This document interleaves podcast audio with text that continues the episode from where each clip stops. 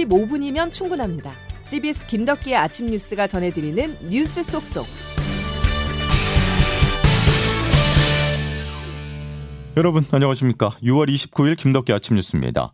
오늘은 전국이 장마권입니다. 시작과 동시에 앞이 안 보일 정도인 시간당 70mm의 물폭탄이 쏟아진 것도 있기 때문에 철저한 대비가 필요한데요. 더욱이 기상청 예상을 훨씬 뛰어넘는 폭우도 있었습니다. 초반 장마의 특징을 요약한다면 좁은 지역, 집중호우라 할 수 있는데요. 올해 장맛비 언제, 어디에, 얼마나 내릴지를 알아보기 전에 먼저 왜 이렇게 초반부터 많은 비가 내리는지 살펴보겠습니다. 양승진 기자입니다. 당초 기상청은 제주와 남해안에 최대 100mm 안팎의 비가 올 것으로 예보했습니다. 하지만 불과 12시간 만에 광주에는 300mm에 육박하는 물벼락이, 전남과 경남엔 200mm가 넘는 폭우가 쏟아졌습니다. 전남 해안에서 10km 안팎의 작은 규모로 발달한 저기압이 내륙을 통과하면서 점차 확장돼 전남과 경남에 많은 비를 뿌린 겁니다. 물폭탄이 쏟아진 광주에서 불과 40km 떨어진 영암엔 33mm 비만 관측될 만큼 비 구름폭이 좁아서 예측이 어려웠다고 기상청은 설명했습니다. 예보보다 두 배가 넘는 폭우가 쏟아지면서 전남 한평에서 한 명이 실종되고 광주에서는 북구 석곡천 제방이 유실되는 등 침수 사고가 잇따랐습니다. 오늘부터 또다시 전국의 장맛비가 중부를 시작으로 전국으로 확대될 전망입니다. 박정민 기상청 예보 분석관입니다. 이게 비가 내릴 것으로 예상이 되고 있는데요. 30에서 60mm 시간당 내릴 것으로 예상되고 있어서 강한 비에 대한 주의도 필요하다고 말씀드릴 수 있겠습니다. 이번 비는 돌풍과 천둥, 번개를 동반할 것으로 보여 시설물 관리와 안전사고에 유의할 것을 기상청은 당부했습니다. CBS 뉴스 양승길입니다. 바로 기상청 연결해서 오늘 장맛비 전망해 보겠습니다. 이수경 기상 리포터. 네, 기상청입니다. 예, 많은 비가 예상이 되는데 강수 집중 시간대 알려주시죠. 네, 오늘은 중부지방을 중심으로 내일은 남부지방에 시간당 30에서 60mm의 많은 비가 예상되는데요. 강수 집중 시간을 보면 돌풍과 천둥 번개를 동반해서 중부지방은 오늘 오전부터 밤사이, 남부지방은 오늘 오후 늦게부터 내일 낮 사이, 제주도는 내일 아침부터 밤사이가 가장 비가 강하게 내릴 수 있어서 대비가 필요하겠습니다. 내일까지 예상 강우량을 보면 경기 북부와 호남 지방, 제주도에 100에서 250mm, 서울과 경기 남부, 강원도와 충청권, 경상도 지역에도 50에서 많게는 150mm 이상의 큰 비가 내리겠습니다. 네, 주의할 점이 있다면 뭘까요? 네, 최근 많은 비가 내려 지반이 약해진 상태에서 오늘과 내일 사이 다시 많은 비가 예보되면서 피해가 우려되고 있는데요. 무엇보다 집중호우가 잦아지면 산사태 위험이 커지기 때문에 취약 지역에서는 산사태 피해 없도록 사전 점검을 철저히 하셔야겠습니다. 더불어 저지대 침수 피해와 함께 하천 범람이나 급류에 휩쓸리지 않도록 안전에도 유의를 하시기 바랍니다. 지금까지 날씨를 전해드렸습니다. 하루가 다르게 정부와 여당이 일본의 용산 총독부에 가까워지는 괴행을 보고 있습니다. 정부의 일일 브리핑은 일본 브리핑이 되었고 대통령과 여당 의원들은 한국 영업사원이 아니라 일본 홍보대사가 되었습니다. 우리 수산물뿐만 아니라 여름철 휴양지도 걱정입니다.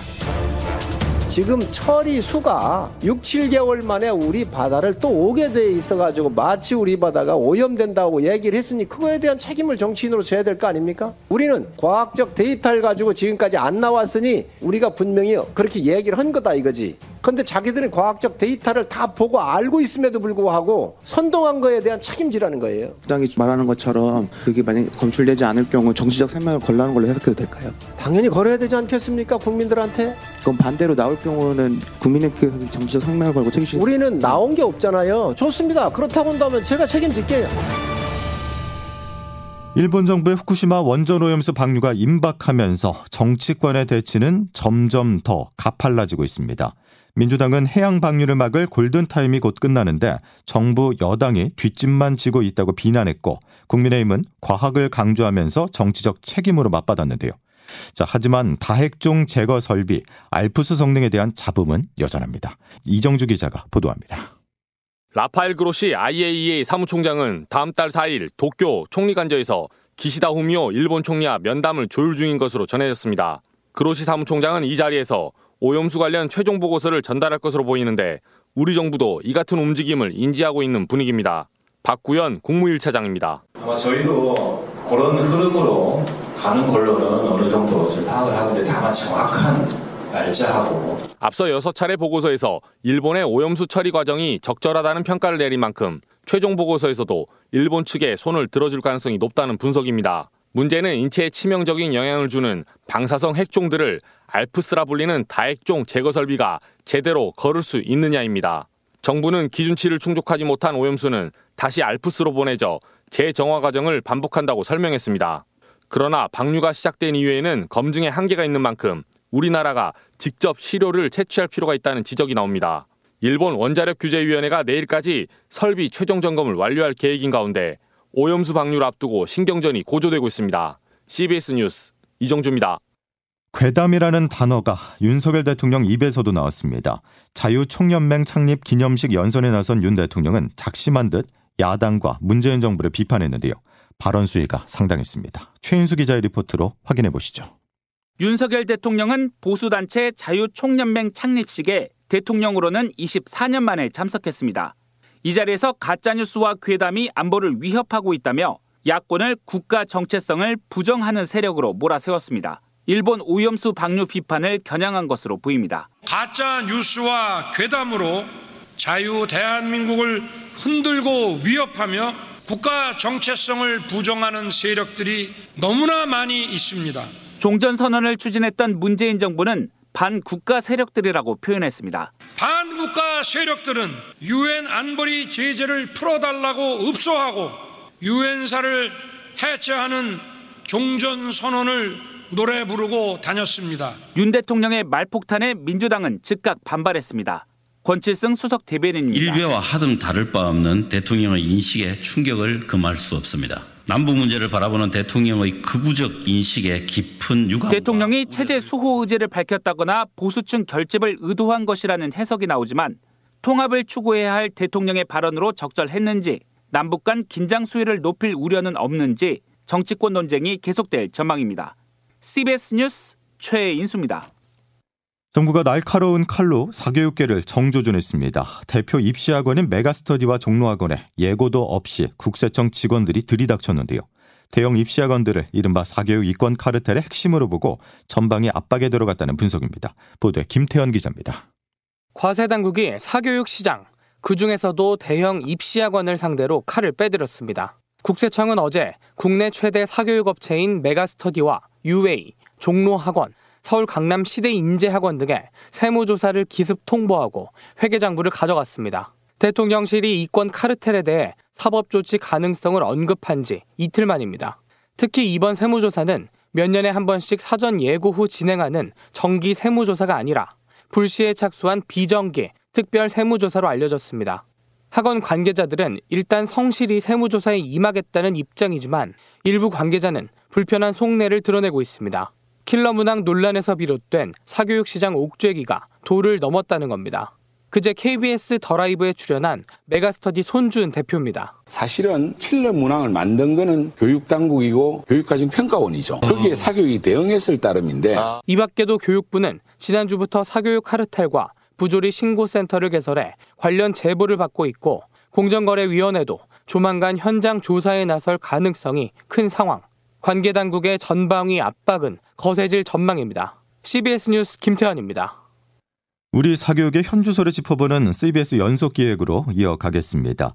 어제 영유아에 이어서 오늘은 취재 기자가 학생으로 위장해 수업을 직접 들으면서 킬러 문항 배제 원칙이 발표된 이후 대치동 학원가들의 반응을 살펴봤습니다. 양영욱 기자입니다.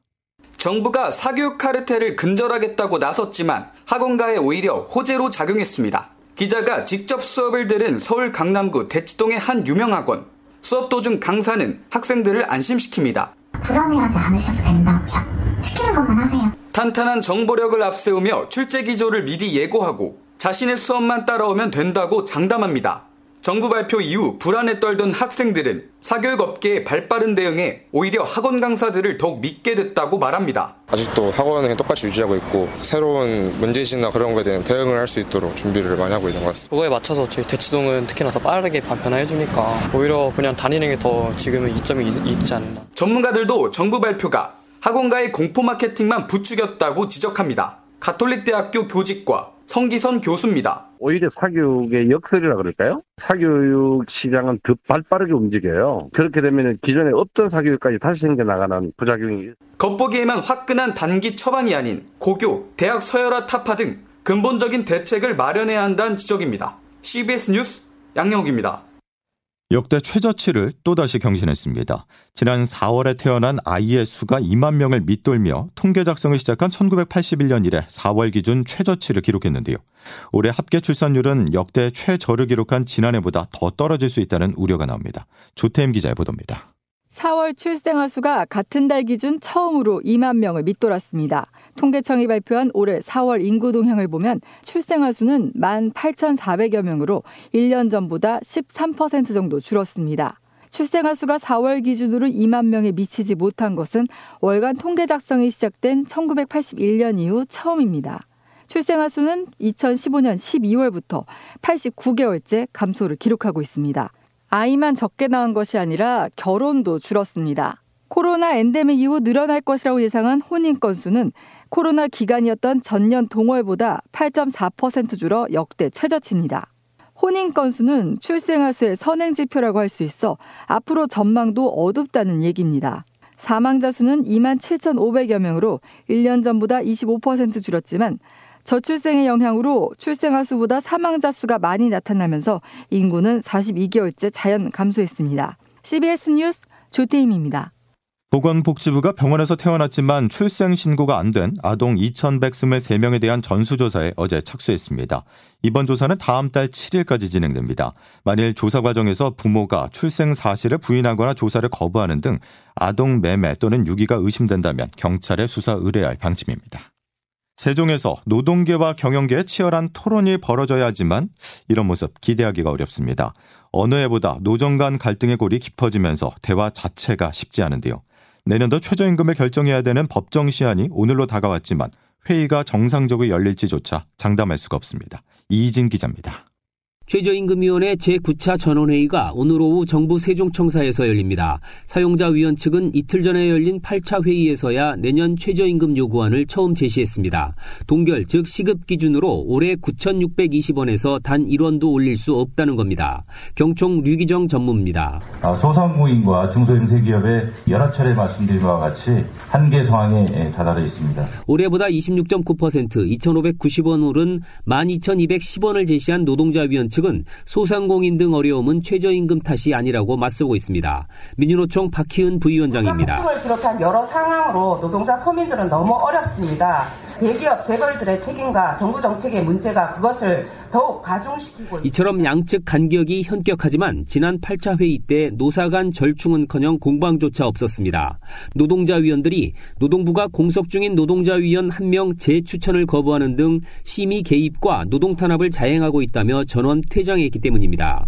결국 법정 시한인 오늘까지 내년 최저임금 수준 논의는 사실상 전혀 없었다는 얘기입니다. 노사 대립뿐 아니라 노정 갈등까지 더해진 올해 최저임금 시민은 그 어느 때보다 극심한 진통이 우려됩니다. CBS 뉴스 이희진입니다. 제롬 파월 미 연방준비제도 의장은 현지 시간 28일 유럽중앙은행 연례 포럼에 참석해 향후 2연속 금리 인상을 배제하지 않는다고 밝혔습니다. 이 같은 파월 의장의 매파적인 발언으로 뉴욕 증시는 혼조세로 마감했습니다. 프로야구 한화 이글스가 6연승을 내달리며 상승세를 보이고 있습니다. 하나는 어제 KT 위즈와의 홈 경기에서 홈런포 두 방과 불펜진의 활약을 앞세워 6대 4로 역전승을 거뒀습니다. 한화가 6경기를 내리 승리한 것은 2019년 9월 이후 3년 9개월 만으로 오늘은 18년 만에 7연승에 도전합니다.